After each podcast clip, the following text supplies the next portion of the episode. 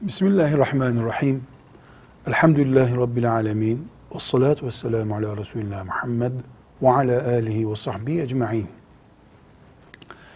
İsim verme günü var mıdır?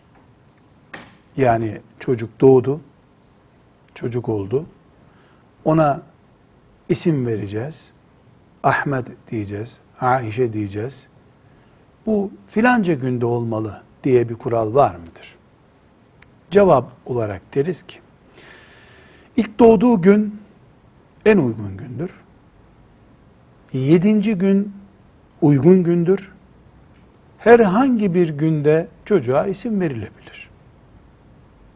Çocukların hastaneden çıkarken isimlerinin verilmiş olması en uygun olanıdır. Bilhassa şimdiki devletin doğumları yoğun izlediği ve hemen kayıt altına aldığı ortamlar açısından daha uygundur.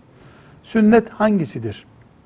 Hangisi daha müstehaptır sorarsak birinci gün deriz, yedinci gün deriz, herhangi bir günde diyebiliriz. Onuncu gün, üçüncü gün, beşinci gün diye günaha girmiş olmaz bir baba.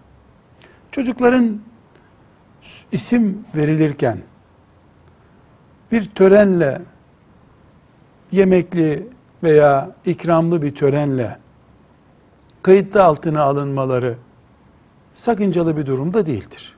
Yani çocuğa isim verildiği için bir isim töreni de yapılabilir.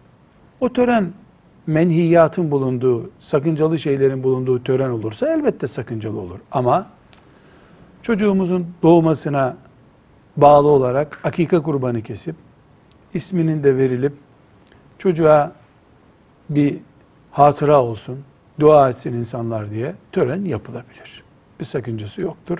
Velhamdülillahi Rabbil Alemin.